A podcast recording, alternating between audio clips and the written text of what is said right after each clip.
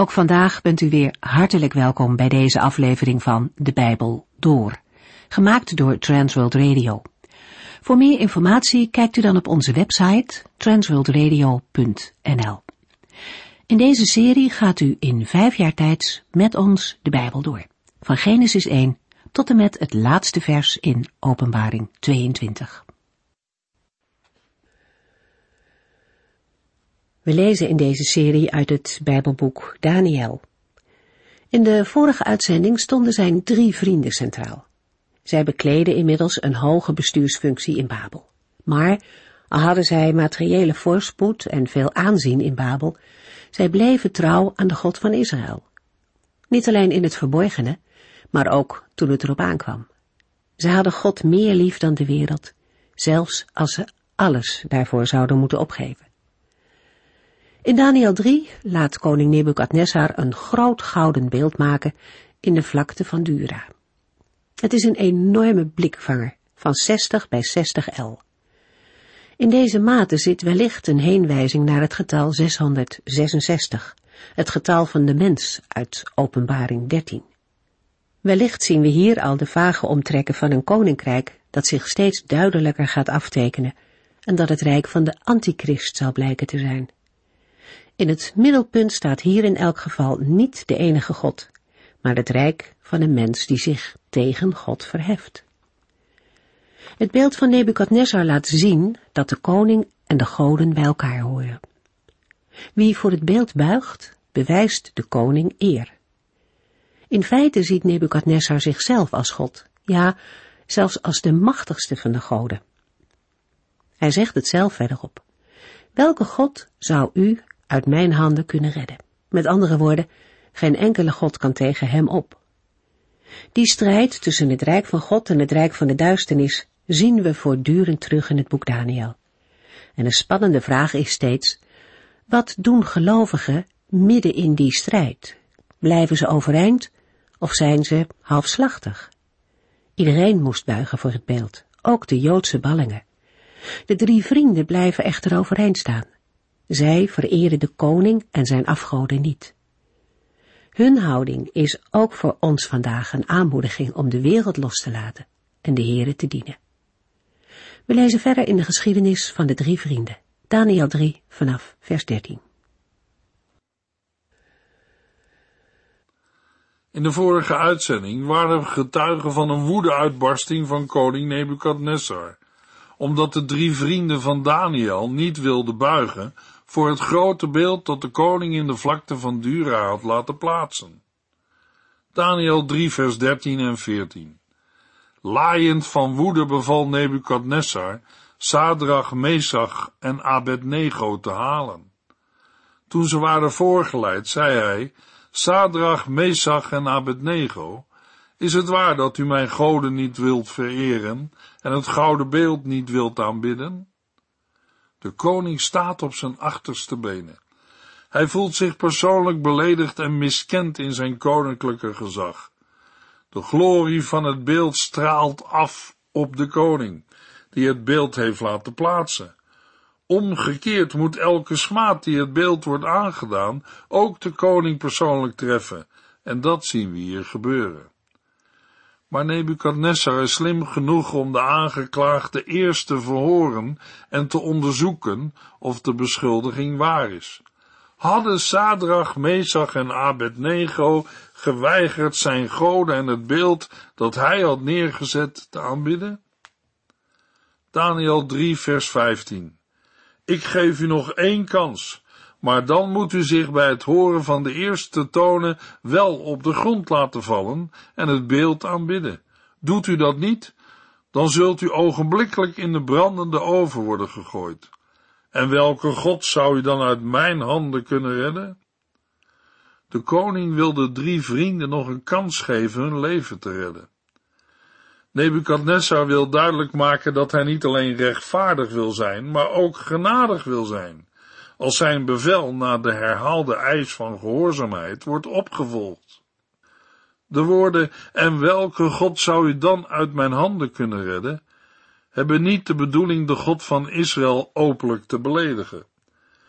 Maar Nebukadnessar stelt in zijn heidense gedachtegang alleen maar vast dat zelfs goddelijke macht niet toereikend is om hen uit de greep van de vlammen te redden. Dan volgt het antwoord van de drie mannen. Wij vinden het niet nodig uw vraag te beantwoorden. In het antwoord ligt opgesloten dat de drie vrienden erkennen dat zij met opzet aan het bevel van de koning ongehoorzaam zijn geweest en dat ze zich daarvoor niet willen verontschuldigen. Bij de andere hooggeplaatsten in overheidsdienst zien we dat voor geweld alles zwicht, zowel nationalisme, hoogmoed, als gevoelens van menselijke waardigheid. Van hen blijft er niet één staan, welke persoonlijke gevoelens of geloof ze ook mogen hebben.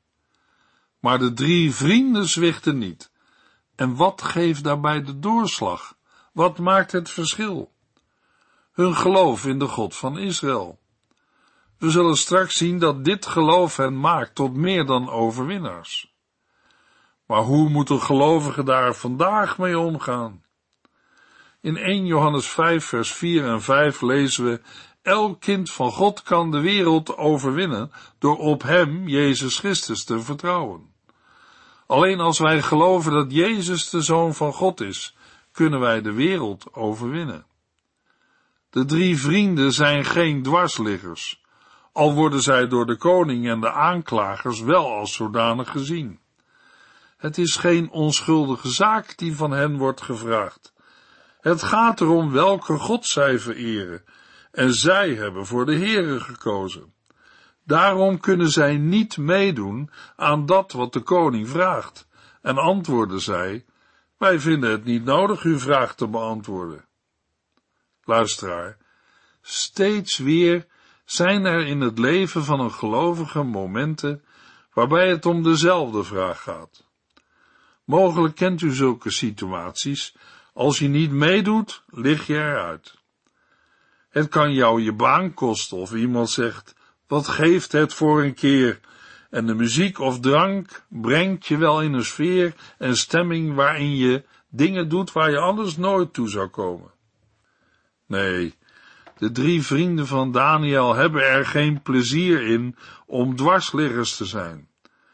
Als ze dat wel van plan waren, zou hen dat plezier snel vergaan bij het zien van de brandende oven. Het is hun keuze voor de Heere. Zij blijven standvastig in het geloof, wat de prijs daarvoor ook is. Ze zijn gehoorzaam aan het woord van de Heere. In Exodus 20, vers 3 tot en met 6. U mag geen andere goden aanbidden dan mij. U mag geen beeld of afbeelding maken van wat boven in de hemel of beneden op de aarde, noch van wat in de wateren onder de aarde is. U mag niet voor dergelijke beelden neerknielen of deze vereren, want ik, de Heere, ben een jaloerse God, die de zonden van de vaders toerekent aan de kinderen, kleinkinderen en achterkleinkinderen van hen die mij haten. Maar ik ben liefdevol voor hen die van mij houden en mijn wetten gehoorzamen. Verder zeggen de drie vrienden tegen de koning in Daniel 3 vers 17 en 18 onze God die wij vereren, is in staat ons te redden uit de brandende oven en uit uw macht, majesteit. Maar ook als hij dat niet doet, kunt u er zeker van zijn dat wij uw goden niet zullen vereren en uw gouden beeld niet zullen aanbidden. De drie zeggen resoluut nee. Zij hoeven het er verder niet over te hebben. Zij zijn ervan overtuigd. Dit kan en mag niet, al lijkt het nog zo onschuldig. Hier lezen we een voorbeeld van een wapen dat Satan in stelling brengt om Gods kinderen te verzoeken en ten val te brengen. Het is de uren van de verzoeking, die in Daniel 3 in de vlakte Dura is aangebroken, maar straks over de hele wereld komen zal. In vers 16 hebben we de drie vrienden horen zeggen, Majesteit, u hoeft er niet verder over te praten, wij doen het niet. Daarbij houden zij er wel degelijk rekening mee dat zij hun opstelling straks met een verschrikkelijke vuurdood moeten bekopen. Niet omdat de Heere onmachtig zou zijn om hen te verlossen, zoals Nebukadnessar denkt. Oh nee. Onze God, die wij vereren, is in staat ons te redden uit de brandende oven en uit uw macht, majesteit. De Heere kan hen verlossen, daar zijn ze diep van overtuigd. En de Heere zal hen ook verlossen uit de hand van de koning. Daar zijn ze evenzo van overtuigd. Maar Gods verlossing betekent niet zonder meer dat ze voor het vuur bewaard zullen blijven. Dat weten de drie vrienden en daar houden ze rekening mee. Maar ook als hij dat niet doet, kunt u er zeker van zijn dat wij uw goden niet zullen vereren en uw gouden beeld niet zullen aanbidden. Hun geloof in de Heere staat of valt niet met een brandende oven.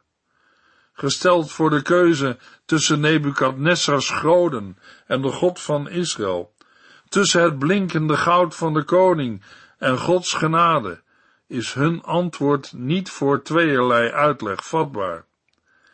In vers 17 wordt toegelicht hoe dat ten diepste komt. Zij zeggen, onze God die wij vereren. Er is een persoonlijke band met de Heere. Hij zelf is het geheim van hun volharding. Hun hart is voor en van de Heere. Zijn trouw hebben ze ervaren toen hij voor hen zorgde in Daniel 1 en hun gebed verhoorde in Daniel 2. Daarom zeggen zij, nee, wij buigen niet. Uit zichzelf zou een mens dit nooit kunnen, maar in de kracht van de Heilige Geest zingen wij met David mee in Psalm 138, vers 7 en 8. Wanneer ik in grote moeite en zorgen verkeer, houdt u mij vast. U houdt de woede van mijn vijanden bij mij weg en bevrijdt mij door uw kracht. De Heere zal ervoor zorgen dat alles goed voor mij afloopt. Heere, uw goedheid en liefde zijn eeuwig. Laat het werk dat u bent begonnen niet halverwege ophouden.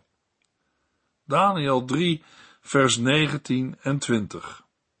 Nebukadnessar werd razend op Sadrach, Mesach en Abednego. Zijn gezicht vertrok van woede. Hij beval dat de oven zevenmaal heter dan gewoonlijk moest worden opgestookt.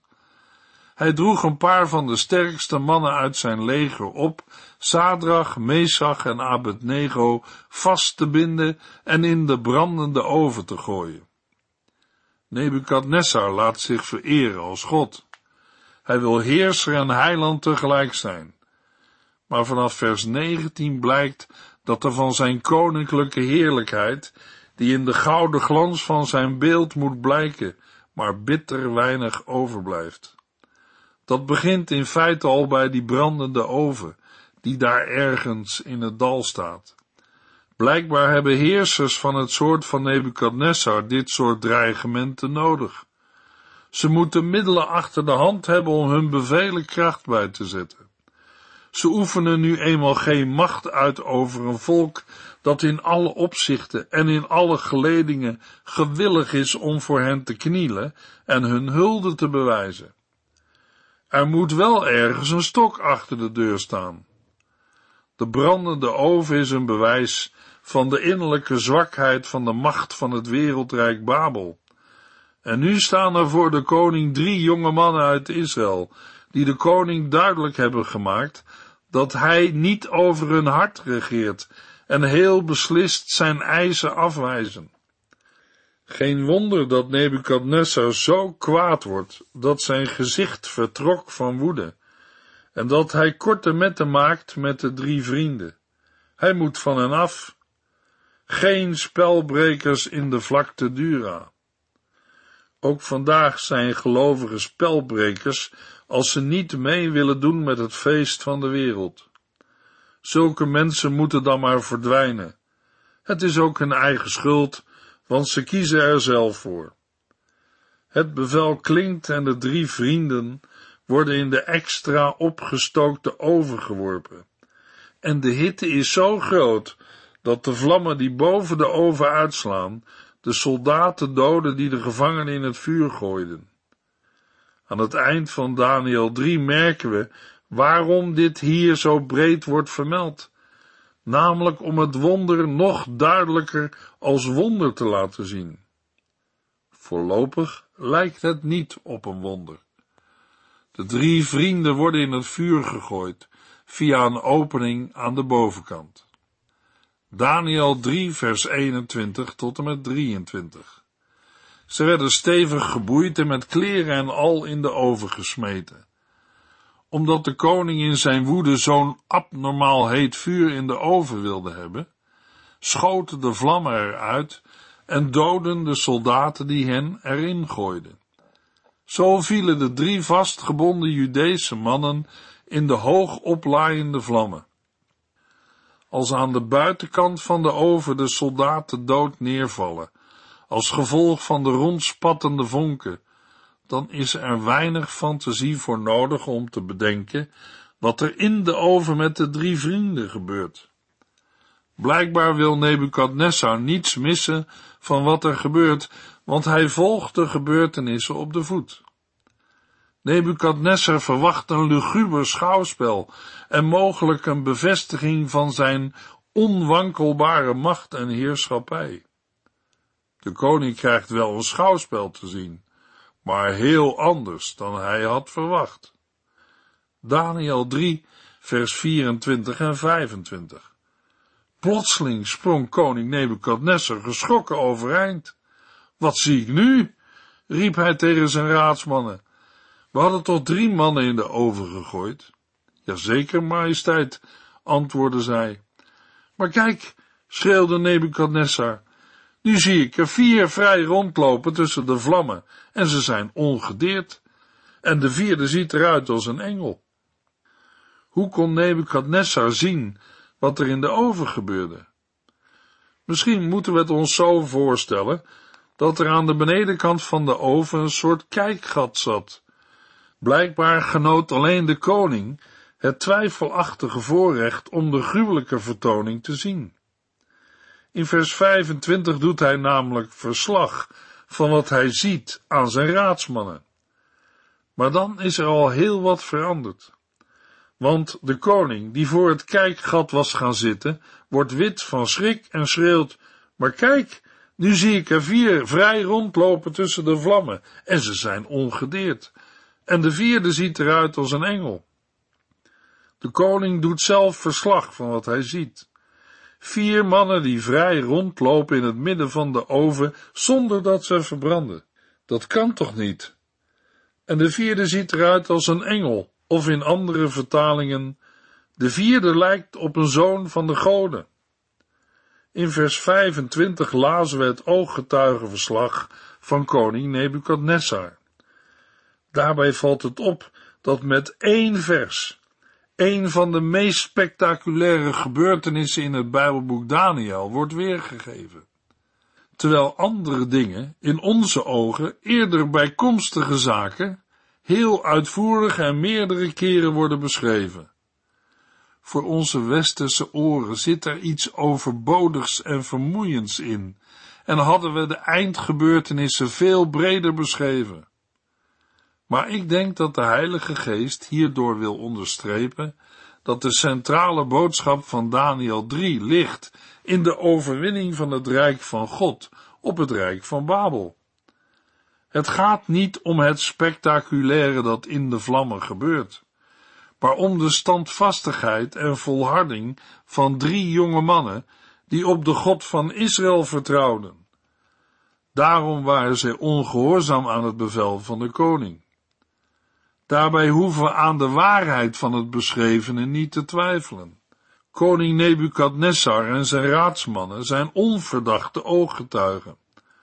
Ook al is het verslag van de koning sober, het is nauwkeurig en geeft kort maar krachtig weer wat er precies is gebeurd.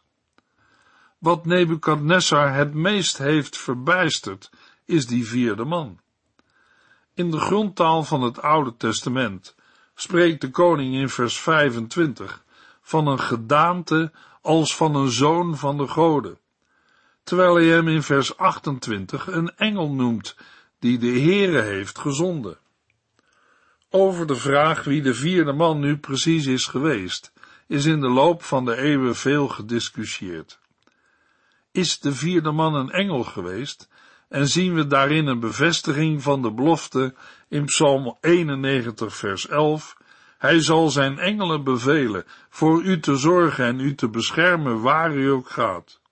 Of is de vierde man de engel van de Heere, de openbaring van de Zoon van God in het Oude Testament, de Heer Jezus Christus. Welke keuze we ook maken, ze zijn beide te verdedigen. Zo gaat de Heere voor zijn volk door het vuur. Zelfs dan is hij dichtbij. Hoe onbegrijpelijk het ook voor ons kan zijn dat hij niet bewaart voor het vuur, in Daniel 3 laat de Heere duidelijk zien dat ook het vuur niet kan scheiden van zijn liefde. Daniel 3 vers 26 en 27 Nebukadnessar liep zo dicht mogelijk naar de open deur van de brandende oven en riep, Sadrach, Mesach en Abednego, dienaren van de hoogste God, kom naar buiten, kom hier. Het drietal stapte uit het vuur. De stadhouders, gouverneurs, landvoogden en raadsheren verdrongen zich om hen heen en zagen dat ze geen letsel van het vuur hadden opgelopen. Hun hoofdhaar was niet verschroeid, hun mantels waren ongeschonden en er hing zelfs geen brandlucht om hen heen. Opvallend is de reactie van de koning. Hij laat de drie mannen niet bij hem brengen, zoals eerst het geval was. Hij loopt nu zelf zo dicht mogelijk naar de open deur van de oven en roept, Sadrach, Mezach en Abednego, dienaren van de hoogste God, kom naar buiten. In vers 15 had Nebukadnessar aan hen gevraagd, en welke God zou u dan uit mijn handen kunnen redden? In vers 26 moet hij erkennen dat zij dienaren van de hoogste God zijn. Als het drietal uit de oven en het vuur is gestapt, staan alle hooggeplaatsten om hen heen. Niemand vergaapt zich meer aan het gouden beeld van Nebukadnessar. Het staat er een beetje verloren bij. Iedereen vergaapt zich aan Sadrach, Mesach en Abednego. Met eigen ogen hebben zij het wonder van de Heere gezien. De mannen hadden geen letsel van het vuur opgelopen. Hun hoofdhaar was niet verschroeid, hun mantels waren ongeschonden en er hing zelfs geen brandlucht om hen heen. Niets was verbrand, alhoewel één ding wel. We lazen erover in vers 20.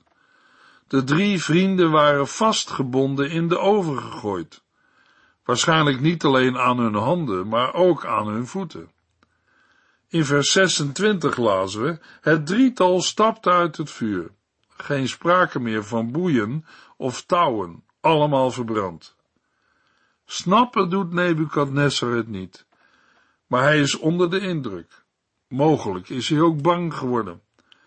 De bijzonderheid dat de drie vrienden in hun licht ontvlambare kleren, gebonden in het vuur gegooid waren, doet duidelijk uitkomen hoe totaal de Heere hen tegen de verwoestende vlammen heeft beschermd. Daniel 3 vers 28 Geloof zij de God van Sadrach, Mesach en Abednego, zei Nebukadnessar.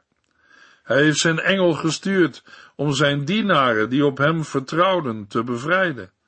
Hij liet hen niet in de steek toen zij mijn bevel trotseerden en liever hun leven waagden dan een andere God dan hun eigen God te vereren of te aanbidden. Nebukadnessar is uitbundig in zijn lof aan de Heere, de God van Israël, maar is daarmee niet losgeraakt van zijn eigen heidense godsdienst. Hij prijst de God van Sadrach, Mesach en Abednego. De koning stelt de Heere zeer hoog onder de andere goden. Daniel 3 vers 29 Daarom vaardig ik het bevel uit dat iedereen, van welk volk, taal of natie dan ook, die iets oneerbiedigs zegt over de God van Sadrach, Mesach en Abednego, in stukken wordt gehouden, en zijn huis zal met de grond worden gelijk gemaakt. Want geen andere God kan met zoveel machtsvertoon redden als deze God heeft gedaan. Koning Nebukadnessar is wel onder de indruk van de God van Israël, maar dat is geen echte bekering. De koning gebruikt woorden als hun God en de God van Sadrach, Mesach en Abednego. Dat is niet hetzelfde als mijn God. Daarbij komt nog dat we over het gouden beeld niets meer horen. Het was positief geweest als de koning had ingezien en beleden dat hij met de oproep om voor het beeld te buigen op de verkeerde weg was. Want waar bekering is, is ook beleidenis van zonden en breken met de zonde. Een mens kan onder de indruk komen van de grootheid van de Heere en verbaasd staan over de almacht van God. Maar als wij zelf niet klein worden tegenover de Heere en onze schuld niet beleiden, dan blijven wij als een koning op onze eigen troon zitten en verandert er niets. Daniel 3 vers 30 Sadrach, Mesach en Abednego stonden vanaf dat moment in hoog aanzien bij de koning. Hadden de drie vrienden van Daniel zich eerst de woede op de hals gehaald van koning Nebukadnessar, nu zijn de rollen omgekeerd. Iedereen die ook maar een kwaad woord tegen de God van Israël zou zeggen, wordt in stukken gehouden en zijn huis met de grond gelijk gemaakt. Ook vandaag kan de Heer Jezus zijn volgelingen in deze wereld bewaren en leiden door zijn Heilige Geest. Sommige van Gods kinderen komen in een vurige oven terecht. Maar de Heer is ook dan in staat hen te bewaren. Maar ook als Hij dat niet doet, zullen wij de goden van deze wereld niet vereren en aanbidden. Mogen de Heer u en jou daarbij zijn genade bewijzen en schenken. In de volgende uitzending lezen we Daniel 4, vers 1 tot en met 10. U heeft geluisterd naar De Bijbel Door, in het Nederlands vertaald en bewerkt door Transworld Radio. Een programma waarin we in vijf jaar tijd de hele Bijbel doorgaan. Als u wilt reageren op deze uitzending of u heeft vragen, dan kunt u contact met ons opnemen. Tijdens kantooruren kunt u bellen op 0342 47 8432. 0342 47 8432. Ook kunt u een e-mail sturen naar de Bijbel door transworldradio.nl en natuurlijk kunt u ook via de post ons bereiken. TWR, postbus 371, postcode 3770, AJ in Barneveld. Dit programma werd gepresenteerd door Cor Weda en Ike André. Techniek was in handen van Odin van Voerkom. En wij allemaal bedanken u voor het luisteren. Graag tot de volgende keer.